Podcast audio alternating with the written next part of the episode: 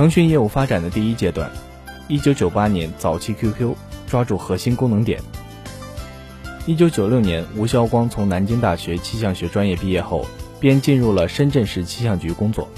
一九九七年起，互联网开始在非学校以外的公众普及。那时，第一波上网的是政府及电信行业里面的人。互联网世界非常小，他们非常幸运，赶上了非常好的时期。一九九八年，马化腾创办了腾讯。其实一开始是要打造网络寻呼系统，因为马化腾之前在润讯工作，润讯是当时深圳最大的寻呼公司。当时腾讯想通过互联网把信息发到寻呼机上。很巧的是，当时广东电信拿出九十多万元招标，要做一个即时通讯系统。九十多万元对一个创业公司来说是一个非常大的项目。马化腾找到吴晓光说，需要一些人来开发客户端。当时他们三个人做了 QQ 的第一个版本，吴晓光做前端，还有一个人做后端，CTO Tony 负责整个架构的设计。所以最开始决定做 QQ 是为了应标赚电信的钱，但最后他们没有拿到中国电信的标，没有办法，他们只好自己去经营这个业务。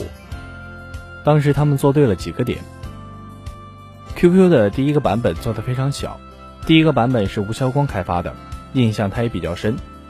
做到了两百多 K，那时候中国上网的用户大部分是三十多 K 的下载速度，好一点的可能有一百多 K，而他们的很多竞争对手一出来都是一到两兆。然而这在今天看起来非常小，但在十几年前下载一个软件要花一个小时，那时候的网费是按小时计算的，软件太大，对于用户体验和用户的心理门槛都是非常大的压力。其次。他们在软件设计上给用户提供了很多卡通头像，非常可爱。早期上 QQ，因为身边的人大多没有上网，所以上网认识的人大多是陌生人。我们在 QQ 上聊天，完全不知道对面坐的是一条狗还是一个人。那时候也没有数码照片，没有任何信息知道对方是长什么样子，所以当时 QQ 用户都可以有一个非常可爱的卡通头像，让用户想象这个头像背后是什么样的人。第三，很重要的一点。CTO Tony 等的技术非常厉害。那时候他们只有一台服务器，他们每个星期都要优化一次程序。QQ 在线人数从一千人升到两千人，再到四千人，人数发生了很大的变化。但是他们没有钱买那么多的服务器，这就迫使他们不断优化，从而奠定了腾讯在中国首屈一指的技术服务。早期互联网技术不成熟，竞争对手都没有特别好的技术，所以他们很不稳定，容易掉线。那时候 QQ 也会掉线，但是他们恢复的很快。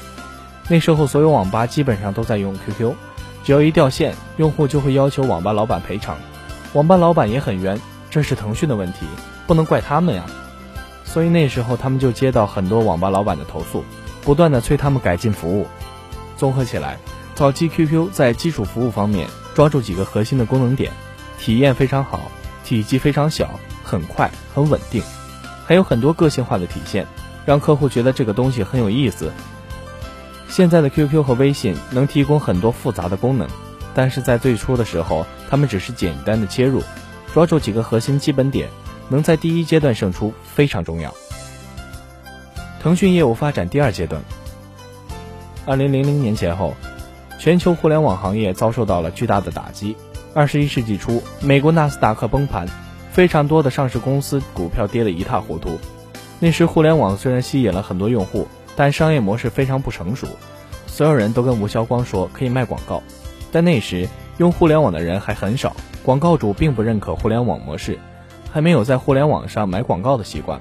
另外，支付远远没有今天发达，没有在线支付，用户就算想买你的东西，也没办法把钱给你。吴晓光回忆说。记得在纳斯达克崩盘时，要做收入怎么办呢？相互买广告，新浪买网易两百万，网易买新浪两百万，大家都是两百万的收入，但利润其实没有，还要纳税。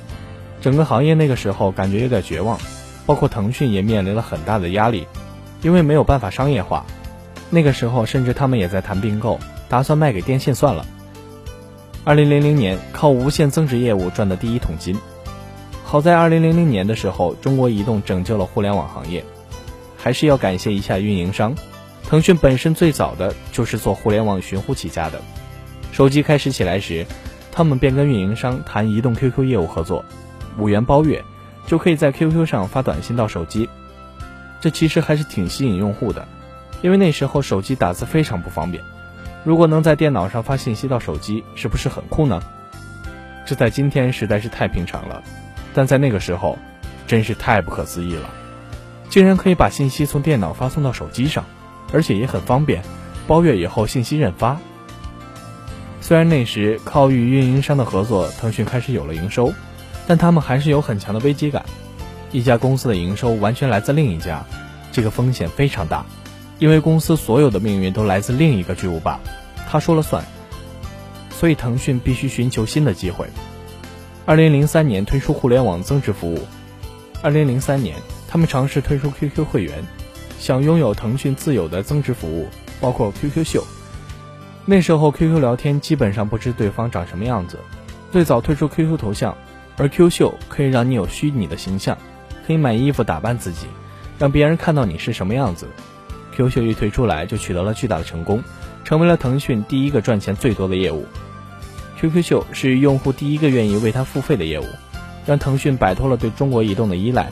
大家为了展示自己的形象，真的愿意把钱充到 Q 币账户里购买增值服务。这也为下一阶段网络游戏打下了很重要的基础。互联网增值服务抓住了人性的需求，它本身是一种会员类的服务，年轻人会更喜欢。他们有炫耀的需求，开通会员，星星、月亮等级加速更快，名字会排在其他好友前面，这样他们很有面子。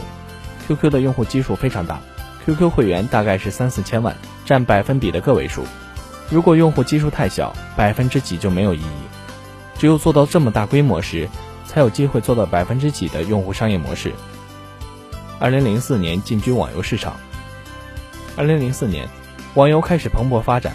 中国最早的网游公司是盛大，他靠传奇赚了很多钱。今天传奇还在为他赚钱，很是不可思议。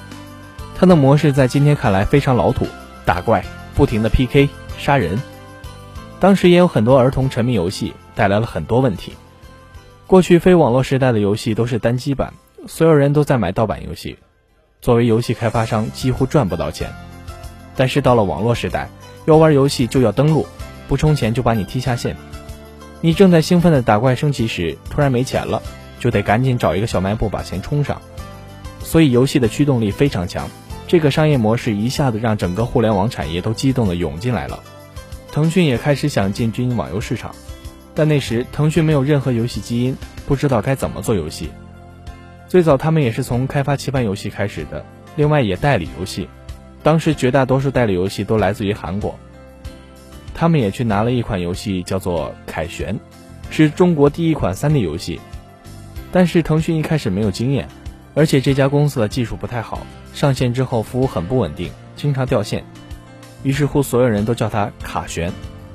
所以腾讯也走了很多弯路，而棋牌游戏则比较顺。当时市场上第一名是联营，他们的产品和技术能力都是比较强的。腾讯用了一两年的时间超过了他们，成为了中国第一。腾讯棋牌游戏最火的是斗地主，最多的时候有两三百万人同时在线。游戏业务是奠定腾讯商业模式很重要的开始。二零零四年到现在，公司超过一半的收入来自于游戏。因为它的商业模式非常清晰，一个很轻量的消费就可以获得很愉快的娱乐体验。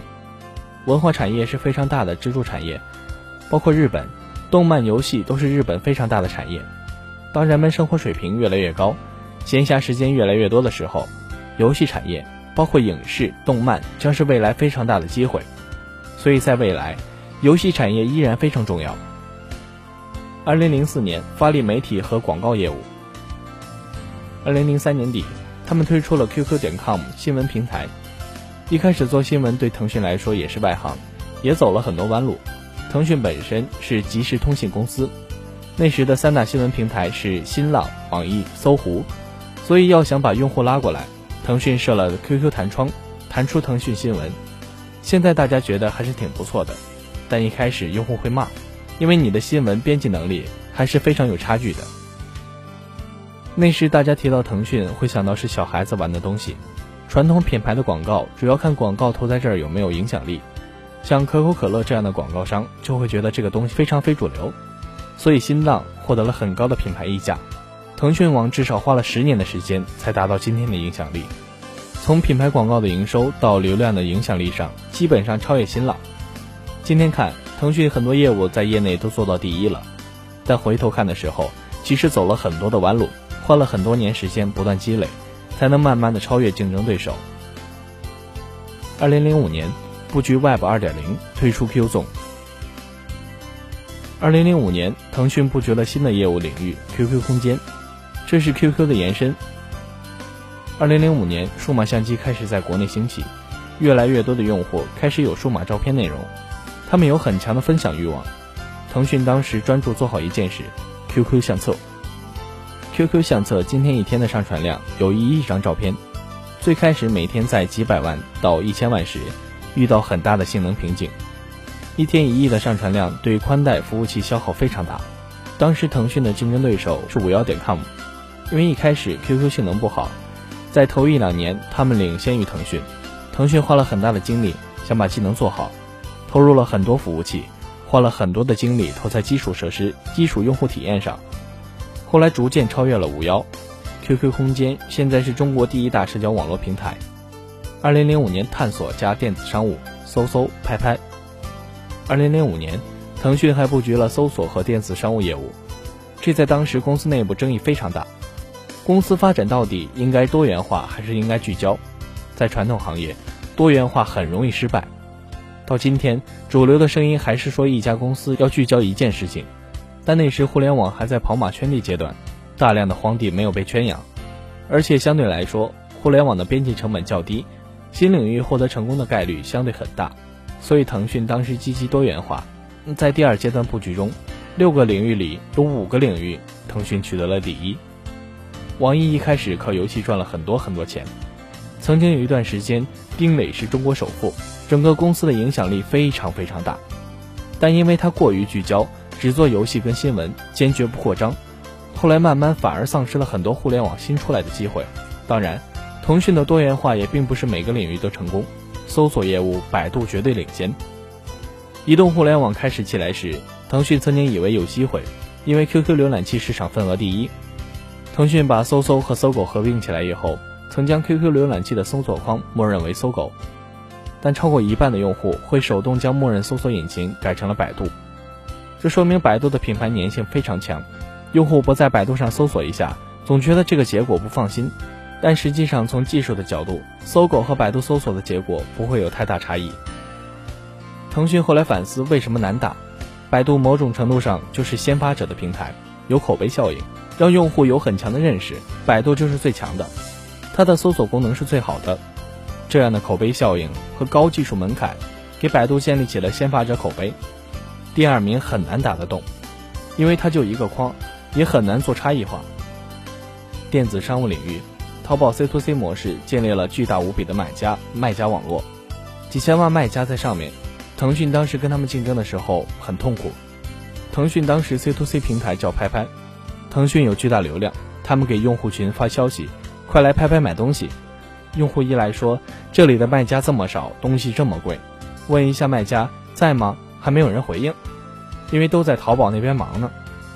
卖家也是一样的，卖家说：“既然腾讯有拍拍，我们就多开一个店吧。”过去以后才发现，这些用户都是小孩拍着玩的，拍下基本上都不买，都不付钱。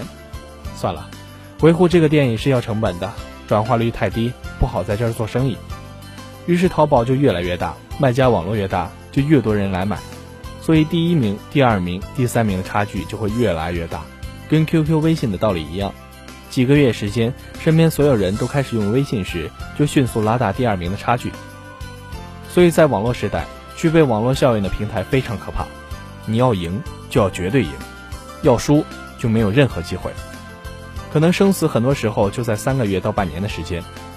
二零零五年第一次组织架构变革，二零零五年、零六年，腾讯做的第一次组织架构变革是 BU 化。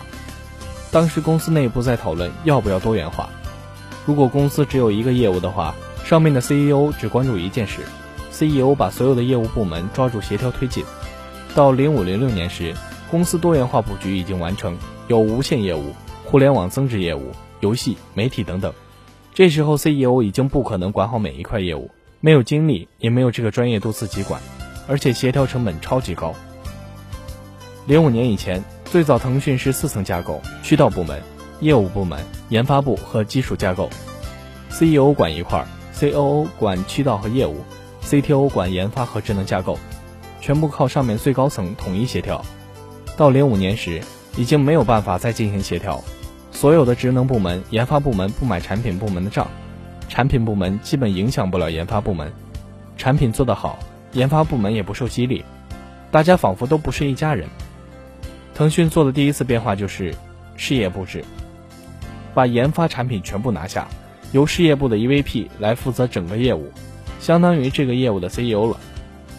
腾讯业务发展第三阶段，零零到零五年，腾讯完成了第二阶段布局。到零九年，公司业绩达到一个顶峰，基本上在每个领域，除了电商搜索以外，大家都说要创业就要面临三件事：生死腾讯。腾讯在行业的口碑也不好，外界会说腾讯就是抄。确实那个时候。他们也有这个倾向，这是过去战略里面的一种跟随战。第一名看第二名、第三名怎么做，你会发现他们的一些创新应该是迅速跟进，利用原来平台的优势把他们压下去。作为战略的角度，这无可厚非；但是作为行业的角度，大家就会说老大欺负小弟。事实上，这个行业变化太快了，没有任何一家公司的创新或复制可以压制整个行业的创新。不管是美国还是中国，其实任何一家公司面对这个行业时都很渺小。比如，我们看硅谷，这么多年来，微软当了霸主，后来谷歌，后来是 Facebook，到了现在，还是有越来越多新的公司成功了，并不会因为大公司的垄断而导致整个行业就这样了。而且大公司心态越来越开放，达到共赢，因为这个行业越做越复杂，价值链越来越高，没有一家公司可以通吃。二零零九年开启 PC 产品无线化，零九年智能手机刚刚露出苗头，腾讯动得比较早，开始将所有产品无线化。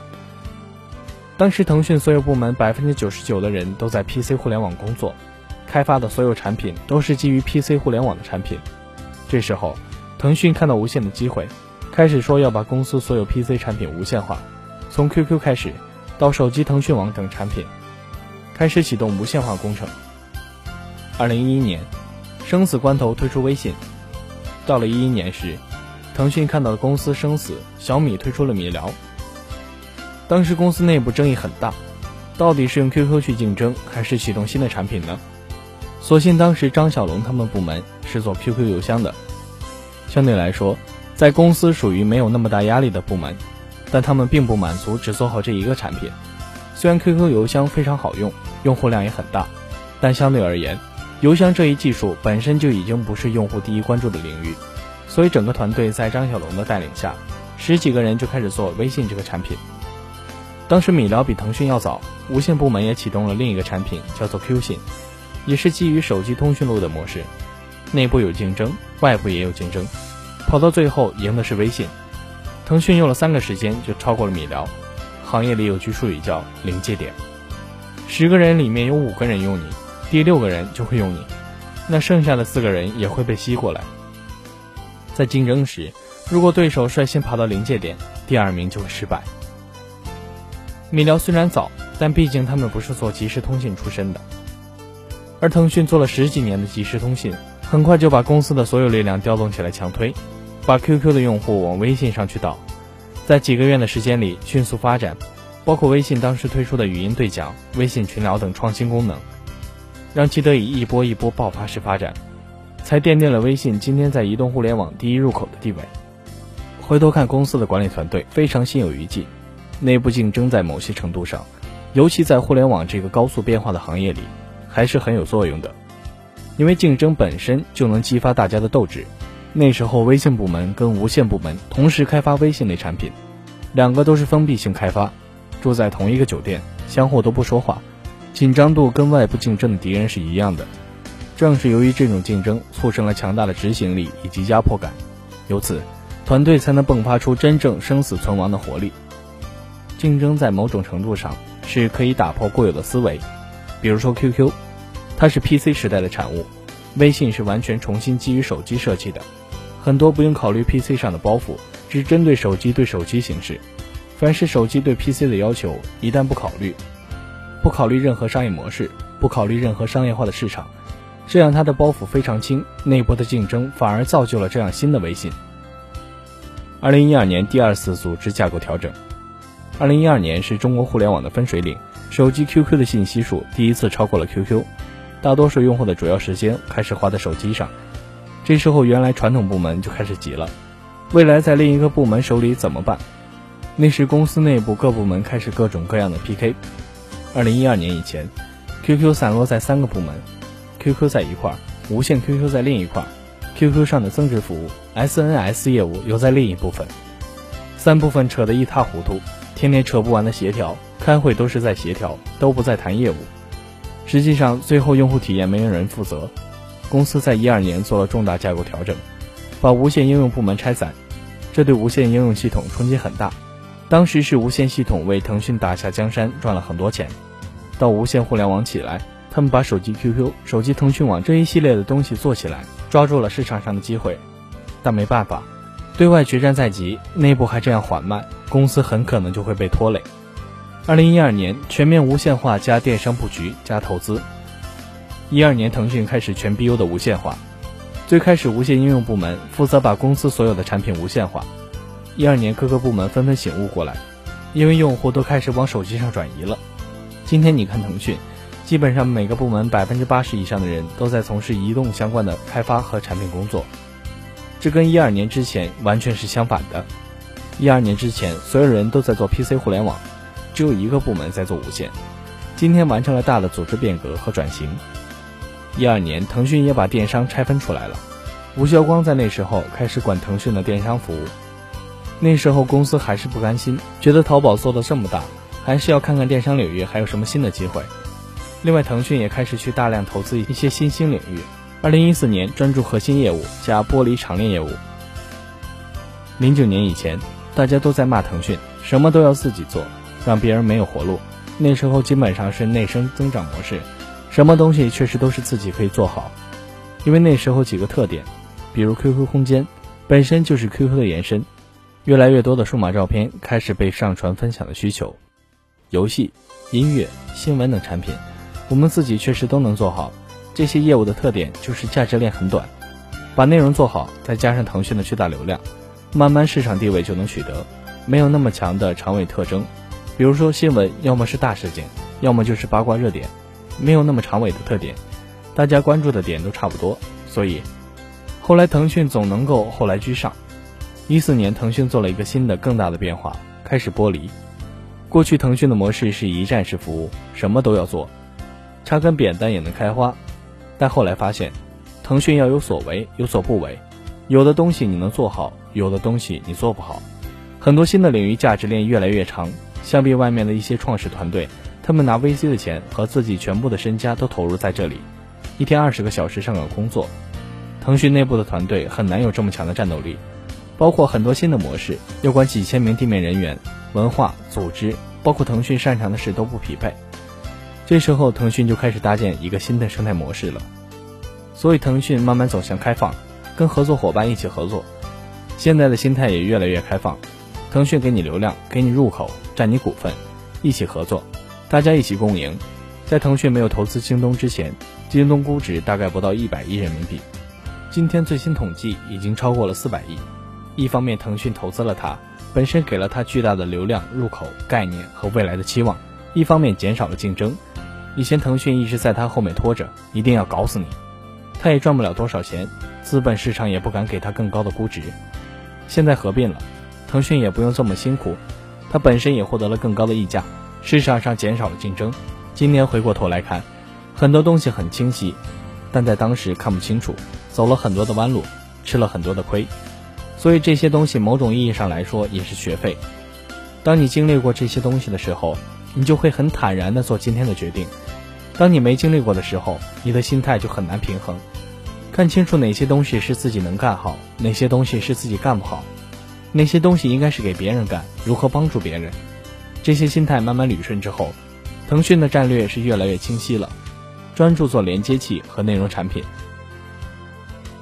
未来连接一切。未来腾讯基本上还是连接的战略。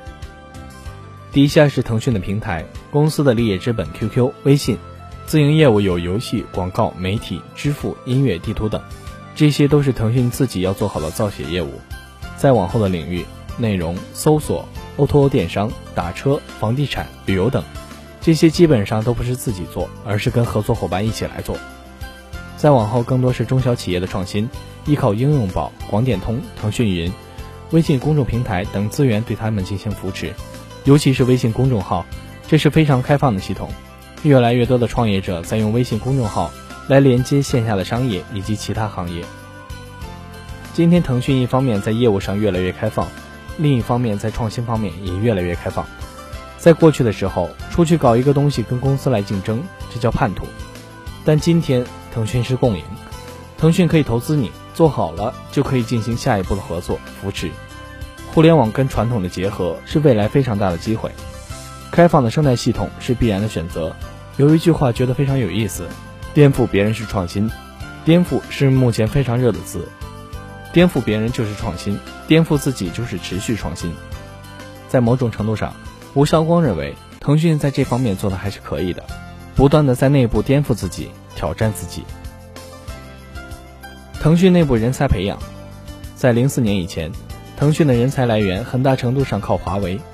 华为在九八年开始大发展时，每年大概招一万人到深圳，深圳本身只有深圳大学一个学校，所以那时候华为把很多中国最优秀的大学毕业生招了进去。所以两千年互联网开始大发展的时候，腾讯也开始扫华为的人。华为培育的人才在腾讯第一阶段起了非常大的帮助。华为培养的人才在管理和技术方面都非常优秀。从某种程度上来说，腾讯第一阶段的发展很大程度上是受华为的影响。零四年以后，腾讯开始培养自己的人才梯队。这个时间，腾讯花了很大的精力去招聘毕业生，建立内部人才体系，这是非常重要的基础。从零四年开始，腾讯每年都会去招聘中国最优秀的985高校毕业生，因为招聘有一个问题。当你去其他公司挖人的时候，最好的这些人一定在最核心的岗位上，要把他挖过来是非常困难的。但要是在学校毕业的那一刹那，要把优秀的人才竞争过来，要用心慢慢培养，这样的人很难再被挖走。优秀毕业生是最容易获取到的人才。当一名毕业生成长为一家公司骨干时，你要把他挖过来，成本非常高，而且他对新公司文化的认同感等。都远不如将一名毕业生从白纸开始培养成自己的人。腾讯同时也建立了不少的人才通道，如管理通道和专业发展通道等。每个人都需要成长，但不是每个人都能够当官的，这没办法。那技术人员应该怎么办？就给另外一条体系：T 一、T 二、T 三，让你的技术得到成长。这跟薪酬与长期发展挂钩。虽然不能去当官，但我还是要成长，在公司待五年，工资怎么涨？有什么依据？能力是什么来评判？不是说只有当官才能使能力得以成长，技术水平不断的增长也是非常重要的体系。所以当时腾讯做专业发展通道体系是非常重要的，尤其是对技术人员来说。好了，以上就是本期 But 播报的全部内容。获取更多精彩资讯，请关注蜻蜓 FM 科技板块。